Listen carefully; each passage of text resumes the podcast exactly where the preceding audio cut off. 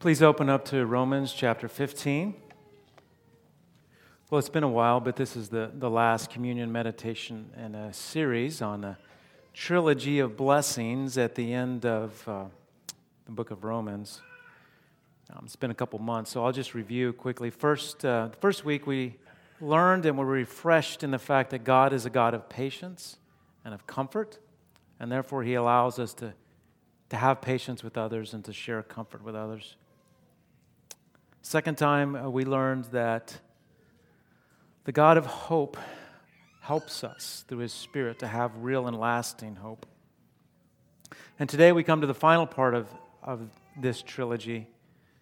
We're going to speak about the God of peace. Romans 15, verses 5 and 6.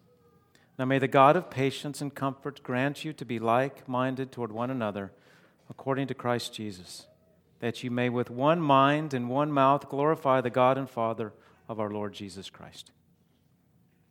Verse 13. Now may the God of hope fill you with all joy and peace in believing, that you may abound in hope by the power of the Holy Spirit. And then our focus for today is uh, verse 33. Now the God of peace be with you all. Amen. Let's pray. Dear Lord, bef- before we come to your table, we want to reflect upon your character and your relationship to us. Revive us by your truth this morning. Give us a deep and accurate sense of who you are and who we are in you. In Jesus' name, amen.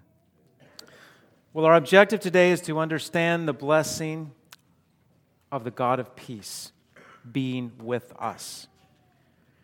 Now, this may be something that you've, if you're like me, just sort of allowed to, to whiz by you. May the God of peace be with you. It sort of just rolls off of our tongue. We, we just kind of go right by it. But this is actually a very weighty and powerful and thrilling thing to contemplate. And I think we'll see that today. Two points today. First, God of peace means that God has this quality within himself. He has peace, He's the origin of it. Now, as we'll see, that peace may not be exactly what we think about in day to day. Secondly, he grants his peace to his people. This is what it means when Paul says, the, the God of peace be with you. So, those are two points today. First, the God of peace means that God has this quality within himself. Let's read the, the verse again. Now, the God of peace be with you all. One commentator pointed out that this grace is an essential part of his divine nature. Since he is sinless, there is no conflict within himself. Not so with us. We, we are sinful. We have an internal conflict. We also have external conflict. James tells us that it's our sinful lust that cause external conflict. But not so with God. James 1:17 Every good gift and every perfect gift is from above and comes down from the Father of lights, with whom there is no variation or shadow of turning. And I would add that God is a God of peace because he really doesn't have any conflict, essentially. Nobody can really compete with him. Daniel 4 35. All the inhabitants of the earth are reputed as nothing. He does according to his will in the army in heaven and among the inhabitants of the earth. No one can restrain his hand or say to you, What have you done? To put it plainly, God has peace. He is the God of peace because he has no competition. Now, you, if you're like me, you may have thought about peace as being the absence of conflict. And let me just give an example this morning. Would you say that we are at peace with the South American country of Paraguay? I mean, any problems with the country of Paraguay? Do, does anybody here personally have a problem with the country of Paraguay this morning? Probably not. I mean, let's set aside the, the, the, the concept that, that they do see things differently and the concept of whether or not we should have relations with non Christian nations. But just, just in, the, in the common pedestrian sense, are we at peace with Paraguay? We would say yes. We are. We're at passively peace with them. But, but God cannot be passively at peace with anyone. And nobody can be passively at peace with God. A man once told me after I presented the gospel to him, he said, I've got no problem with Jesus. I've got nothing against him. And at first I thought that was pretty good. And then I remembered the Bible and said, no, that's not good. Um, you have to be for Christ. Now, you may be thinking, didn't Jesus say that as long as you're not with me, you're against me? Isn't there something in the scripture about that? It's Luke 9:50. But Jesus said to him, Do not forbid him, for he who is not against us is on our side. Okay, you may remember that verse. Here's the context of that verse. We don't have time to turn there. His apostles were coming to him and saying, Other people are casting out demons in your name. What should we do? And Jesus said, Do not forbid him, for he who is not against us is on our side. See, Jesus knew that those were actually believers doing things in the power of his name. That verse actually points to the fact that there is no neutrality Either you're with Christ or you're against him. The peace of God means either you're with God or you're against him.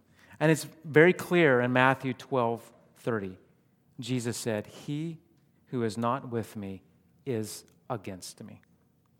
So you can have no passive peace with God, and God can have no passive peace with us. His righteous requirements are on everybody, and he is actually bound by his word to judge everybody. So there's no passive peace with God. Now, secondly, the second point the God of peace gives his peace to his people. Look at the last five words of this verse Be with you all. Amen. Now, again, we need to think about this saying that the, the God of peace be with you all is more than just something that just rolls off of our tongue. Actually, it's a quite dangerous thing to say. See, God is not happy when you pronounce peace when there actually is none. Jeremiah 6:14 says this. They have also healed the hurt of my people slightly, which means superficially, saying peace, peace when there is no peace. God is not happy with just a proclamation of peace if there's not actual peace. So, how do we have real peace? Well, Paul's given it to us in this chapter, actually, or in this, in this book. Romans 5 1. After Paul has given four chapters of how to come to salvation, he sums it up in this Romans 5 1. Therefore, having been justified by faith, we have peace with God through our Lord Jesus Christ. And then later on in verse 8, we read, in fact, let's go ahead and turn there. Turn, turn to Romans 8, uh, verse 6.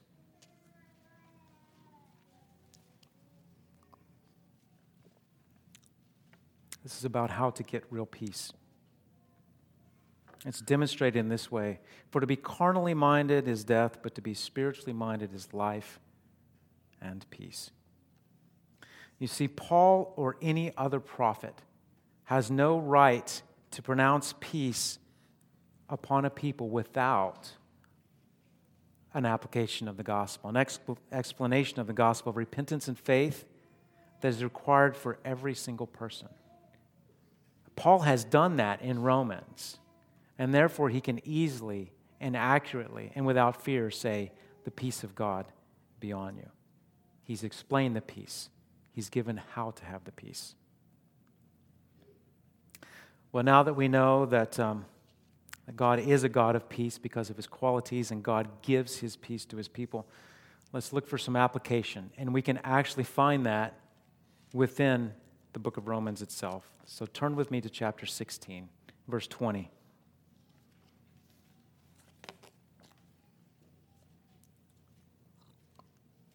Chapter 16, verse 20. And the God of peace will crush Satan under your feet shortly. The grace of our Lord Jesus Christ be with you. Amen. Well, how's that for peace? That's not what we think about as peace. The God of peace will crush Satan And it's going to be done how? It's going to be done under the feet of the church, under your feet shortly. How can this be done? How can the God of peace crush Satan through his church? He can do it because the God of peace is with us. Well, as we come to the Lord's table, I, I hope you will consider how God has graciously taken his qualities the patience, the comfort, the hope, and now the God of peace, and he's given it to us. I hope you'll bask in these qualities and, and, and really cherish the blessings that come to us in this trilogy of blessings at the end of Romans. I hope, hope you've enjoyed it. Let's pray. Dear Lord, we are so thankful that you are the God of patience and the God of comfort,